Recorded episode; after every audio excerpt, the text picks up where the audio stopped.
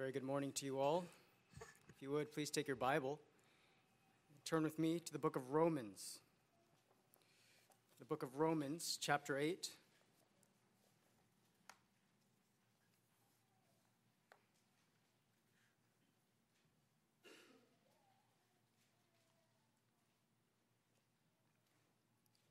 We'll be reading Romans chapter 8, verses 14 to 17. Romans 8, 14 to 17. The Apostle Paul writes under the inspiration of the Holy Spirit For all who are being led by the Spirit of God, these are sons of God. For you have not received a spirit of slavery leading to fear again, but you have received a spirit of adoption as sons by which we cry out, Abba, Father. The Spirit Himself testifies with our spirit that we are children of God. And if children, heirs also, heirs of God, and fellow heirs with Christ, if indeed we suffer with Him, so that we may also be glorified with Him. This is the living word of the living God. Let us pray.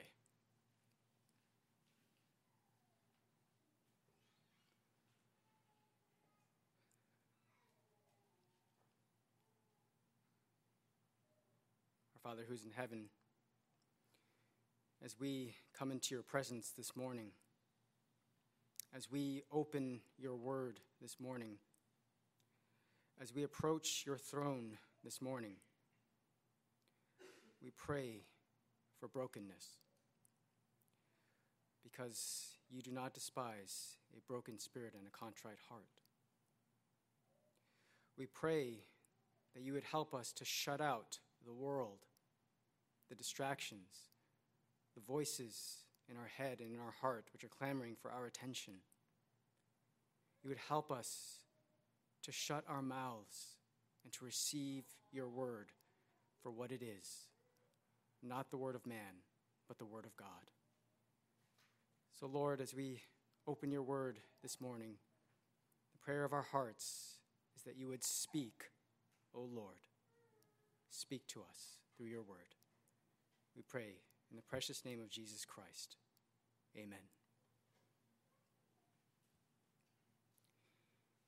Without a doubt, Amy Carmichael is one of the greatest missionaries in the annals of church history.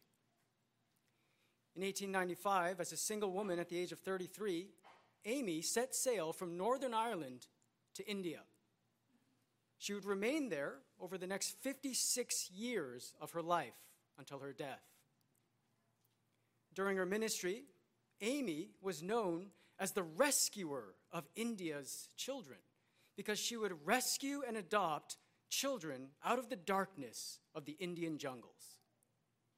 Here's how one article describes how Amy began this ministry of rescue and adoption. Since the 6th century in India, little girls, sometimes even babies, were dedicated to the Hindu gods and forced to live in Hindu temples. Their parents were told that if they gave up their little girls, they would receive favor from the gods. In reality, this meant their little girls were groomed to be the sex slaves of the Brahmin priests. It all started for Amy when a little girl named Prina was dedicated to the Hindu gods at the age of seven. Prina was taken from her home, forced to live in the temple, and placed under the care of a temple woman. This temple woman taught Prina how to sing and dance to make her more desirable to the Hindu priests. But Prina was too young and too innocent to know what it meant to be married to the God. She only longed to be back with her mother. And so she escaped. She made the two day journey back home. But as soon as she arrived home, right on her heels was the wicked temple woman who demanded her back. And Prina clung to her mother wrapped her arms around her mother, and begged her not to be sent back. The wicked temple woman threatened wrath from the gods.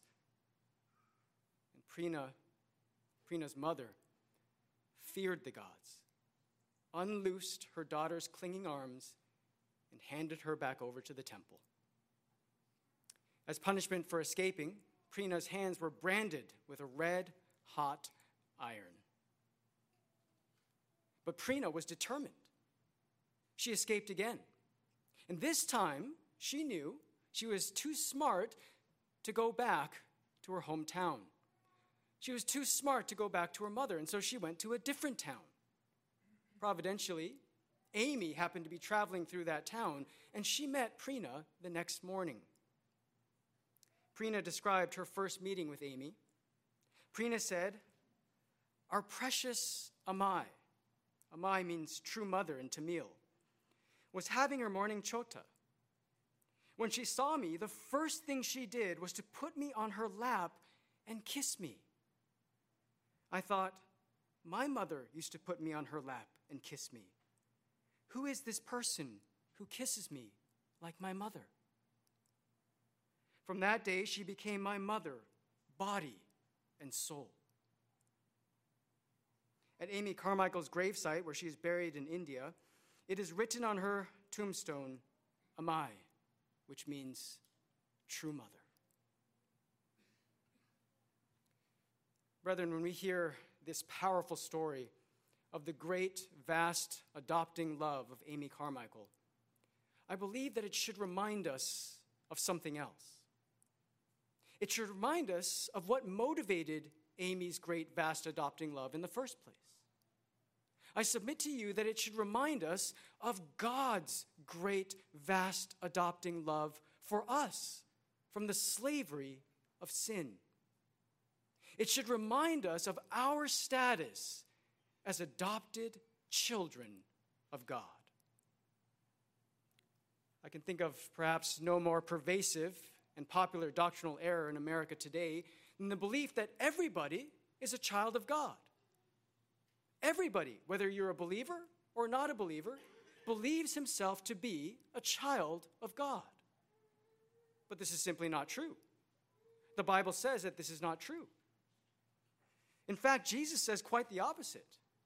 In John 8 41, when some unbelievers claim that we have one Father, God, Jesus says in response to them in John 8 44, You are of your father, the devil. That's pretty straightforward. Not all people have God as Father. So, if not all people have God as Father, then who does have God as Father? Who is a child of God? Galatians 3:26 says, "You are all sons of God through faith in Christ Jesus." John 1 12 and 13 says, To all who receive him, to those who believe in his name, he gave the right to become children of God. The Bible says very clearly that in order for you to become a child of God, you must believe in Jesus Christ. In order for you to be a child of God, you must be a Christian. So let's make very clear, right at the outset, right at the beginning the right to be called a child of God is reserved for the Christian alone. And if only Christians are truly adopted children of God, and so it follows that the benefits of adoption are reserved for the Christian alone. And that's what the Apostle Paul is seeking to unpack for us here this morning. Adoption is the main theme of our passage. It comes up over and over and over again in these verses. Sons of God, verse 14. Adoption as sons, verse 15. Children of God, verse 16. Children and heirs, verse 17. Adoption is mentioned in all four verses. Adoption here is seen as a mountain peak of the greatness of God's love. In fact, it is so great that the entire Godhead, the entire Trinity, is intimately involved in the reality and the experience of adoption. So, what I'd like us to see this morning in our passage is four Trinitarian benefits of adoption. These are four Trinitarian blessings of being called a child of God. First, God's adopted children are led by the Spirit. God's adopted children are led by the Spirit. Look at verse 14. For all who are being led by the Spirit of God, these are sons of God. Adoption is a work of the Spirit's ministry. We are led by the Spirit. Notice the passive voice. The Spirit leads. We are being led. We don't lead the Spirit, we follow the Spirit. Being led by the Spirit, according to the apostle, is a sign, a mark, a benefit, a blessing of adoption. Only those who are adopted by the Spirit are children of God. Only those who are led by the Spirit are children of God. And all those who are children of God are led by the Spirit. Every single child of God is led by the Spirit. It's one of the blessings of adoption. But what does it mean to be led by the Spirit? What does it mean to be led by the Spirit? Well, the answer to this question is found in the little word for at the beginning of verse 14. For all who are being led by the Spirit. The word for points backwards to verse 13. So, verse 13 then gives the basis and explanation for verse 14. So, we could read it like this Romans 8 13. For if you are living according to the flesh, you must die. But if by the Spirit you are putting to death the deeds of the body, you will live. And on this basis, because for all who are led by the Spirit of God are sons of God. There's a parallelism going on here. So, put to death the deeds of the body by the Spirit in verse 13 is explained by, it is parallel to being led by the Spirit in verse 14. The phrase putting to death the deeds of the body by the Spirit is clarified by the phrase led by the Spirit. To be led by the Spirit is to kill sin by the Spirit. That's what it means to be led by the Spirit. In this verse, to be led by the Spirit is not some subjective experience like being led to the right job, being led to the right school, being led to the right spouse. In this verse, to be led by the Spirit is a matter of objective obedience. All those who are led by the Spirit kill the deeds of the flesh. All those who are led by the Spirit put to death the deeds of the flesh. When you kill sin, you are being led by the Spirit. John Owen said, Be killing sin, or sin will be killing you. Brothers and sisters, are you killing sin or are you courting it? Are you putting sin to death or are you playing with it? Are you killing sin or is sin killing you? Brothers and sisters, sin is crouching at the door, waiting to devour you. Will you let it or will you kill it? To be led by the Spirit is to kill sin by the Spirit. The evidence of your sonship is do you kill sin in your life? All children of God are led by the Spirit to kill sin in their lives. It is true that Christians often struggle with assurance of salvation. Christians often struggle to know that they are a child of God. And do you know when some Christians, not all Christians, but some Christians, struggle to know that they are a child of God? When they live unrepentantly in their sins. There's an unbreakable chain in these verses, and it goes something like this To be led by the Spirit is to kill sin by the Spirit, which shows that you are a child of God. Killing sin shows you are led by the Spirit, which shows that you are a child of God. And some Christians forfeit the subjective assurance of salvation because they fail to follow the Spirit in killing sin in their lives.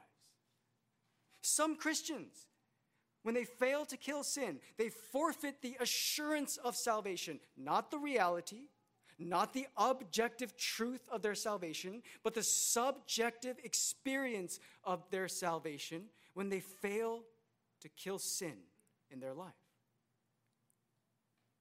Brethren, assurance of salvation cannot come when you are resisting the Spirit, or quenching the Spirit, or grieving the Spirit.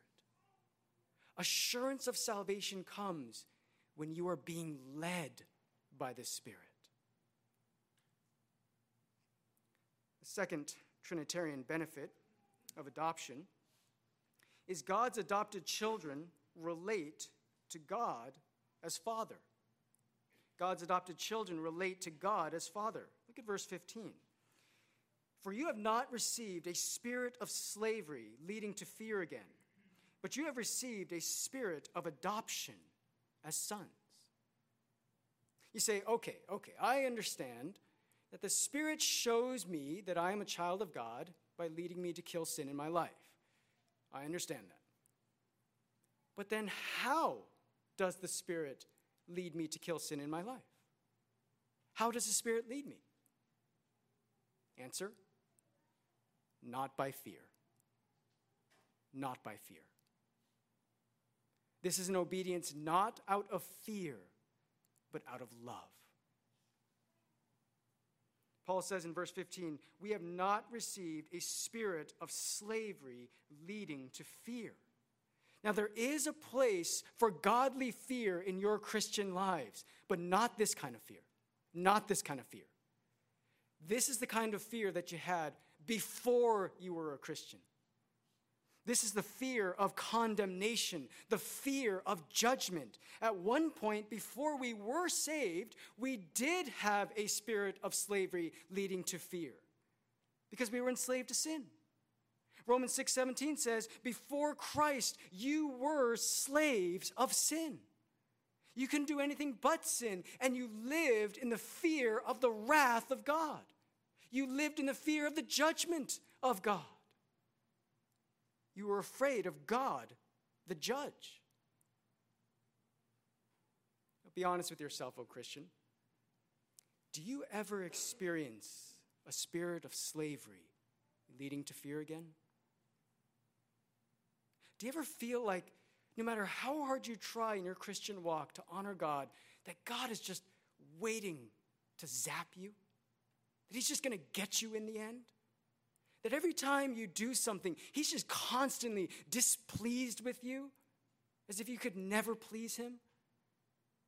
Do you ever feel like when you have trials in your life, perhaps they're just piled one on top of another, trial after trial after trial, you think, oh, here we go again. God just has it out for me. I'm afraid of what he's going to do to me next. Do you ever feel that? If you ever experienced this kind of fear, then first, I encourage you to get your doctrine of justification deeply rooted. Get your doctrine of justification deeply rooted. After all, that's what this chapter is about. Romans 8 1. There is therefore now no condemnation for all those who are in Christ Jesus. Brethren, get the gospel deeply rooted. Get justification deeply rooted. Get it deeply rooted that you will never face the wrath of God. Get it deeply rooted that there is no condemnation for those who are in Christ Jesus.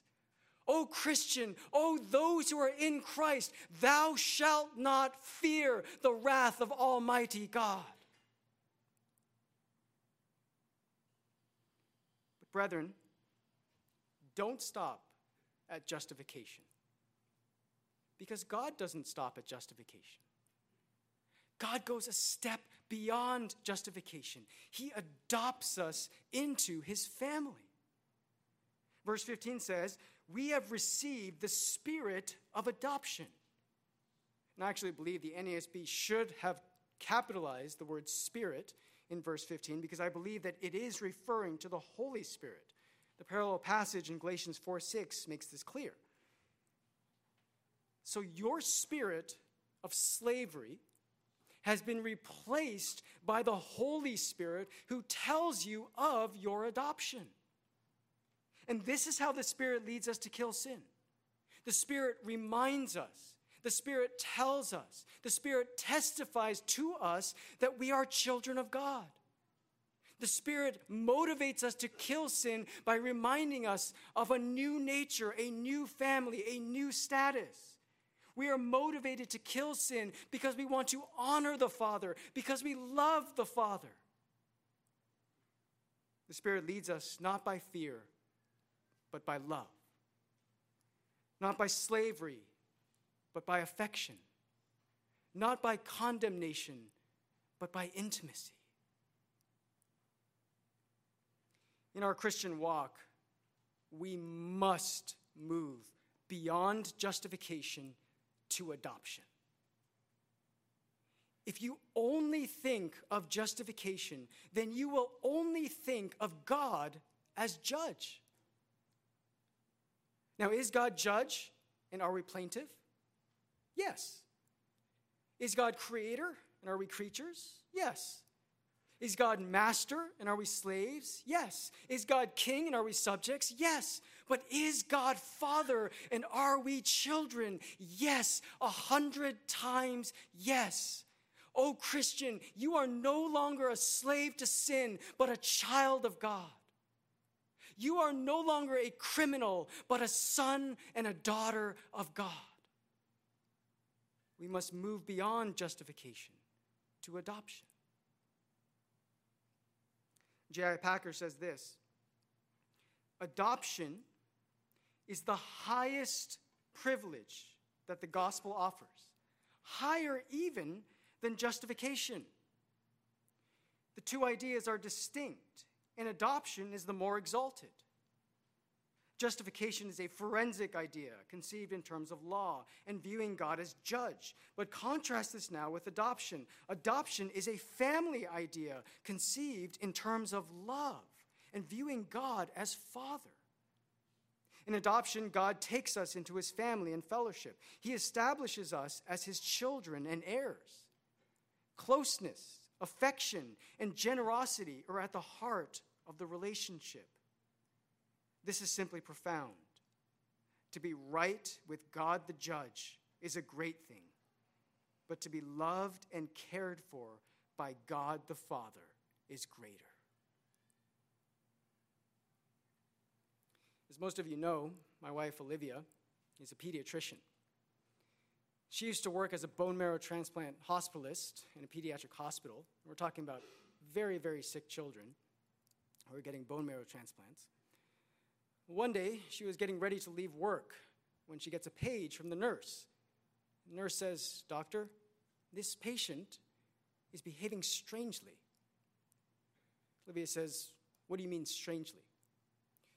And she says, He's limp. Olivia says, I'll be right there. So Olivia goes to see a seven year old boy with sickle cell disease who was not arousable. He just wasn't waking up, he wasn't responding at all. And all of a sudden, the seven year old boy starts to have a seizure. He starts seizing, at which point the code blue is called. The family was at, in the room at the time, and mom took the older brother outside of the room. But dad, dad stayed in the room. And the family were Christians. Throughout the whole ordeal, dad stayed in the room and he kept speaking to his son, his seven year old boy, even if he wasn't sure that his son could hear him. He was speaking to his son warmly and tenderly, calmly. He was saying, Son, God is in control. We're here with you now, son. They're going to take some blood, some blood from you. There's just a little poke. You're going to be okay because God is in control. Son, they're just taking your blood pressure now. It's just going to be a little squeeze on your arm. But, son, everything's going to be okay because God is in control. Son, I'm here with you now. You're going to be okay. God is in control. Thankfully, the little boy survived the code.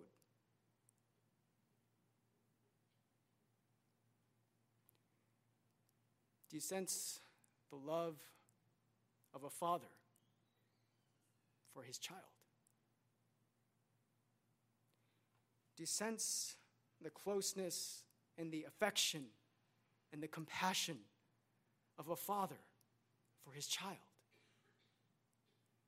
Brothers and sisters, that is now how God relates to you.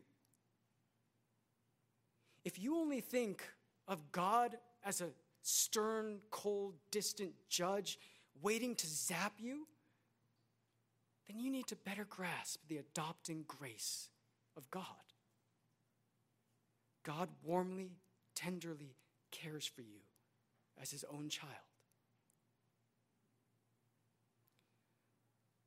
Third Trinitarian benefit of adoption is God's adopted children have access to the Father. God's adopted children have access to the Father, verses 15 and 16.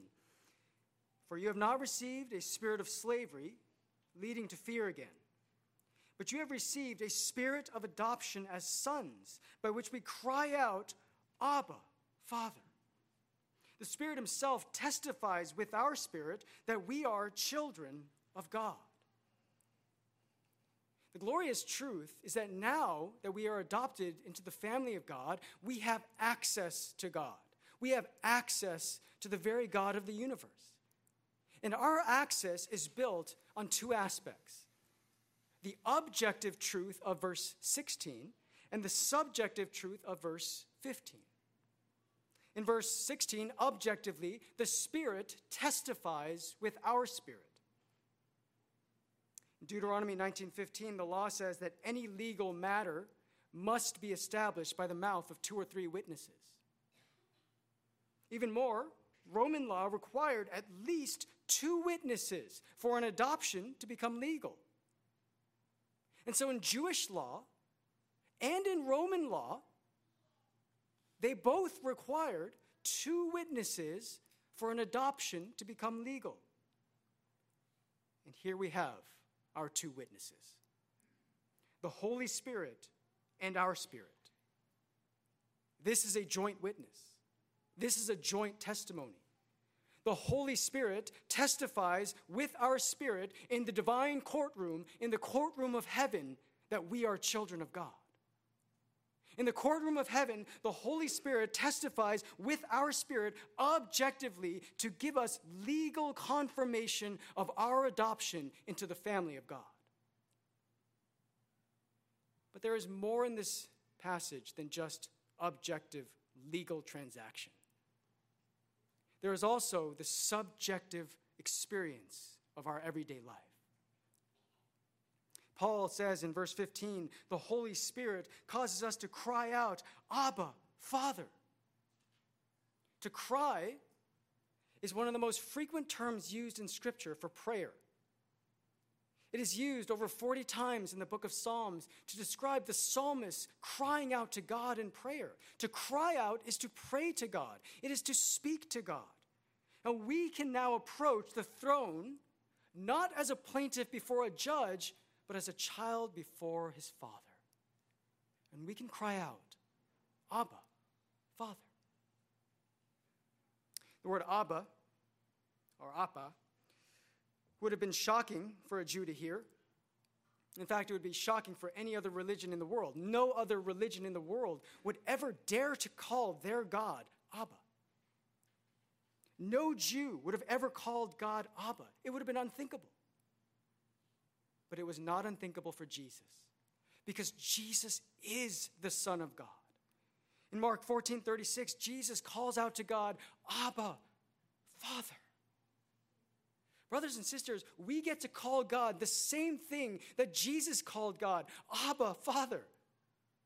Brothers and sisters, you can now come into the presence of the great I am, holy, majestic, transcendent, high and lifted up, singular God of the universe, and you can call him Abba. Abba. Abba is an Aramaic term which means papa or daddy. In fact, if you go to the Middle East today, you will still hear this term being used. One of my friends who's a missionary in the Middle East told me the story of going to the marketplace and seeing little children, little children crying out to their father, Appa, Appa, Appa, Appa. In fact, it's the same in many languages. In Mandarin, it is Papa. In Korean, apparently, it's similar, Appa. I asked my French, or I asked my wife what it is in French, and she said that it's Papa. Similar, Appa, Papa. In America, you can still hear infants or small children using this term, Papa, Papa, Papa. I can see some of you starting to squirm in your seats and getting sweaty. It's okay, we have now done speaking in tongues. But the tongues have now ceased. Tongues have ceased. So, well, what do you think these words are? They're the same word. Why is it so universal? Why is it so widespread? Because it's a primitive word, it's an infantile word.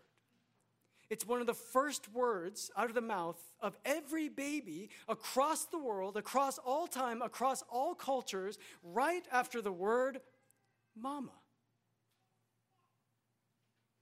It's not a term an older child would use, it's a term a very small child, a baby, would use.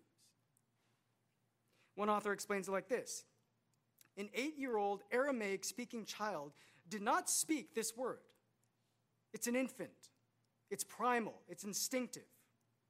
Why would Paul deliberately make reference to the most primal, earliest form of language? Because an eight year old is still calculating. An eight year old says, I want daddy to do this or that. I know, I'll be cute. But what infants want when they say Abba is they just want Abba. Infants want to grab the neck. Infants want to come and get close to the face. What Paul is saying is when you become a Christian, there is a kind of language toward God that you didn't have before. Without being a Christian, you can ask God for things. Without being a Christian, you can have the language of duty. I need to do this or that to be on God's side. But when the Holy Spirit comes in, there's a new kind of prayer. It's primal, it's instinctive, it's a desire just for God Himself. You're just after Him, you're after His face, you're after the embrace, you're after the nearness itself. The earliest language we have is the language of wonder. Now, this was illustrated to me very well when a few years ago we had a toddler and an infant in our home. And when we would eat cake or candy or ice cream, my two year old would climb up into my lap and she would say, Dada, can I have some more? And she would really milk it big, cute eyes and this big smile. But then when my, my six month old was lying in the infant gym on the ground and I would sit down next to her, she would reach out for me and she would say, Papa, Papa, Papa. Or if you place the uh, emphasis on the other syllable, Appa, Appa, Appa. She would reach out for me. She didn't want anything from me, she just wanted me. She wanted me to pick her up and hold her. She wanted to get close to my face. She wanted to grab the neck. She wanted to be close to me. She, she would reach out for me and cry out, Abba, Abba, Abba. I'd pick her up, hold her in my arms, and she'd reach her hand out, my face right here, and then she would go, sink her nails right into my skin, and then laugh, ha ha ha. So, brothers, sisters, the point is, when we cry, Abba, Father, we're not trying to get God to do something for us. We just want God. We just want to be close to God. We just want to be near God. Let me ask you this, oh believer. How is your prayer life different from an unbeliever? Oh Christian, How is your prayer life different from a non Christian? Do you pray like a non Christian? Unbelievers pray. If you don't think unbelievers pray, you're kidding yourself. Unbelievers can pray. Unbelievers ask God for things all the time. And unbelievers can ask God for many good things. They can ask God for blessing, for wisdom, for strength in trial. They can ask God for many good things. Anyone can ask God for things in prayer. But do you know what an unbeliever does not do? An unbeliever does not pray just to be close to God, just to get near to God, just to seek God's face, just to seek the embrace, just to grab the neck. So I ask you this morning how is your prayer life different from an unbeliever? Do you just want God to do things for you? Do you just ask for all the gifts and never seek the giver? Brethren, when we cry out, Abba, Father, let us seek the face of God. Let us seek the nearness of God. Let us have the language of wonder. The fourth and last Trinitarian benefit of adoption is God's adopted children are heirs with the Son. God's adopted children are heirs with the Son, verse 17. And if children, heirs also, heirs of God and fellow heirs with Christ, if indeed we suffer with him, so that we also may be glorified with him. Now, this verse points to an aspect of our adoption that is still yet future. An heir is someone who owns and waits for an inheritance. And as children of God, as sons of God, we will inherit the entire kingdom of God, all the glories of heaven, all the blessings of heaven, all the treasures of heaven, and we will inherit God Himself. He is our portion and inheritance forever. And if I could actually just speak to the sisters here for a moment, just speak to the sisters just briefly. Brothers, it's okay if you listen. Some of you sisters might be reading this text and seeing, hmm, it says, sons of God. Sons of God. Well, here we go again. This is favoring sons over daughters. This is favoring males over females. This is favoring boys over girls. And I know for a fact that some of you sisters have grown up in families where you felt like the sons had more rights and privileges than you. That you felt the sons were treated better than you. And actually, in the ancient world, secular ancient world of ancient Rome and ancient Israel, you're not too far off. The sons had more rights and privileges than the daughters. The sons were the heirs of the estates, not the daughters. And so when you read, sisters, sons of God, you might be tempted to think that Paul is excluding the sisters. But please do not misunderstand what Paul is saying here.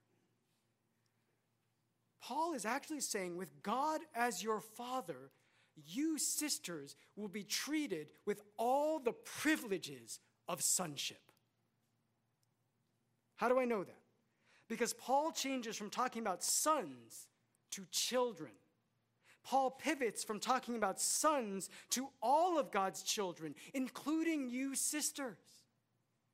Paul is not excluding the sisters, he is telling the sisters that you will be treated equally as the brothers. Oh, sisters, oh, daughter of the great God of, of heaven, you sisters, you have all the rights and privileges of sonship. You have all the advantages, the favor of sonship. This is revolutionary in Paul's day. So, brothers and sisters, we together are heirs with Christ. Romans 8:29 calls Christ the firstborn among many brethren. When God adopted us into his family, we became brothers with Jesus Christ, the one and only Son of God. and we became fellow heirs with him. But there is a caveat. If indeed we suffer with him, so that we may also be glorified with him. O fellow heirs of Christ, we are called to suffer and rejoice.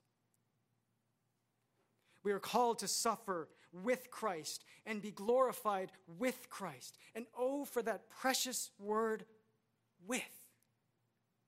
With Christ, with Him. This speaks of the precious doctrine of the union with Christ. When God adopted us into His family, we became one with Christ. Christ is our brother, not just in glory, Christ is our brother in suffering. It was late in the summer of 1977, and Romania was under communist rule. A Baptist minister put all of his worldly affairs in order after the manner of a dying man. He was preparing for martyrdom. Joseph Tson was arrested and imprisoned several times in Romania during the 1970s and was charged with being a Christian minister. Each time he underwent several weeks of intense interrogation, beatings, torture, mind games, before he was finally exiled from the country in 1981. In his book, A Theology of Martyrdom, Tson wrote about what kept him going through those years of suffering. Tson said, This union with Christ is the most beautiful subject in the Christian life. It means that I am not a lone fighter here. I am an extension of Jesus Christ. When I was beaten in Romania, he suffered in my body. It is not my suffering. I only had the honor to share his sufferings. Oh, for that incredible word, with. We are suffering with Christ. When we suffer, we share in the sufferings of Christ. 1 Peter 4:13 says, "But to the degree that you share the sufferings of Christ, keep on rejoicing, so that also at the revelation of his glory you may rejoice with exultation. Your sufferings are not merely your own, they are also the sufferings of Christ." But Christian, you must also know that your sufferings are not for your harm. They are not meant to be evil upon you. The end, the purpose, the goal of our suffering is so that, in order that, the purpose of it is that we may also be glorified with him. Back to Joseph Tson. At one point during his ministry, Tson was to meet an officer from the secret police at a Romanian hotel. The communist officer had committed to silencing Tson's ministry by offering him a secular job in exchange for the promise that Tson never preached the gospel again. Turning down the job spelled at least hard time in a prison camp. It may actually mean execution. Tson met with the man and without flinching turned down the job. Tson says, When the secret police officer threatened to kill me, to shoot me, I smiled. And I said, Sir, don't you understand that when you kill me, you send me to glory? You cannot threaten me with glory. Suffering precedes glory, glory follows suffering. The order cannot be changed, it cannot be altered. The same was true for Christ, the same will be true for us. Jesus himself states in Luke 24 26, Was it not necessary for the Christ to suffer these things and then to enter into his glory? Affliction, then victory. Suffering, then glory. Scripture connects the two together.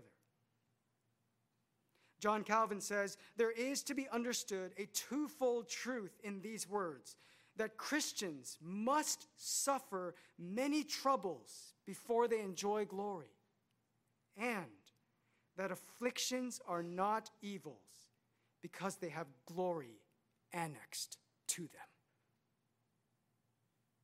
Take heart, brothers and sisters, because in this life you have suffering, but it is so that you will also have glory. Right now, Jesus is your brother in suffering, but one day he will be your brother in glory. And we owe all of this to our brother, Jesus Christ. In his book, Each for the Other Marriage as It Was Meant to Be, Bryan Chapell writes about two brothers who decided one day to play on the sandbanks on the edge of the river in his hometown. Chapell writes Because our town depends on the river for commerce, dredges, which are huge machines, regularly clear its channels of sand and deposit it in great mounds beside the river. Nothing is more fun for children than playing on these mountainous sand piles, and few things are more dangerous. While the sand is still wet from the river's bottom, the dredges dump it on the shore the piles of, dr- of sand dry with rigid crusts that often conceal cavernous internal voids formed by the escaping water. If a child climbs on a mound of sand that has such a hidden void, the external surface easily collapses. Sand from higher on the mountain then rushes into the void, trapping the child in the sinkhole of loose sand. This is exactly what happened to the two brothers as they raced up one of these larger mounds. When the boys did not return home for dinner, their parents, and family, and neighbors organized a search crew. They found the younger brother. Only his head and shoulders protruded from the mound. He was unconscious from the pressure of the sand on his body. Searchers began digging frantically. When they cleared the sand to his waist, he aroused to consciousness. Where is your brother? The rescuer shouted. The child replied, I'm standing on his shoulders. With the sacrifice of his own life, the older brother lifted the younger brother to safety. Brothers and sisters, this passage reminds us of whose shoulders we stand upon. We stand upon the shoulders of our brother, Jesus, the Savior who, with the sacrifice of his own life, lifted us to safety. It was his shoulders that bore our sin. It was his shoulders that bore the wrath of God for us. If you're not a believer here this morning, I hate to break it to you, but the Bible says that you are not a child of God, and you are not a brother of Christ. One day, you will come before God not as Father, but God as judge. And you will be forced to bear the full weight of the fury of God's wrath upon your own shoulders. I urge you, repent now, trust in Christ, cast your sins upon his shoulders, be saved, and be given the right to be called a child of God. Let's pray.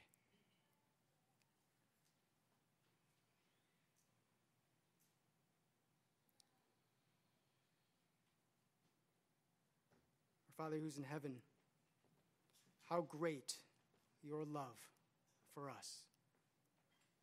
That you would take wretched sinners and not only save us, but bring us into your family and treat us like sons and daughters destined for glory. Lord, again, we pray for brokenness, that you would help us to grasp how deeply you love us and how much we ought to love you. Thank you, Father, Son, and Holy Spirit, for blessing us with adoption. We pray in the name of our brother, Jesus Christ. Amen.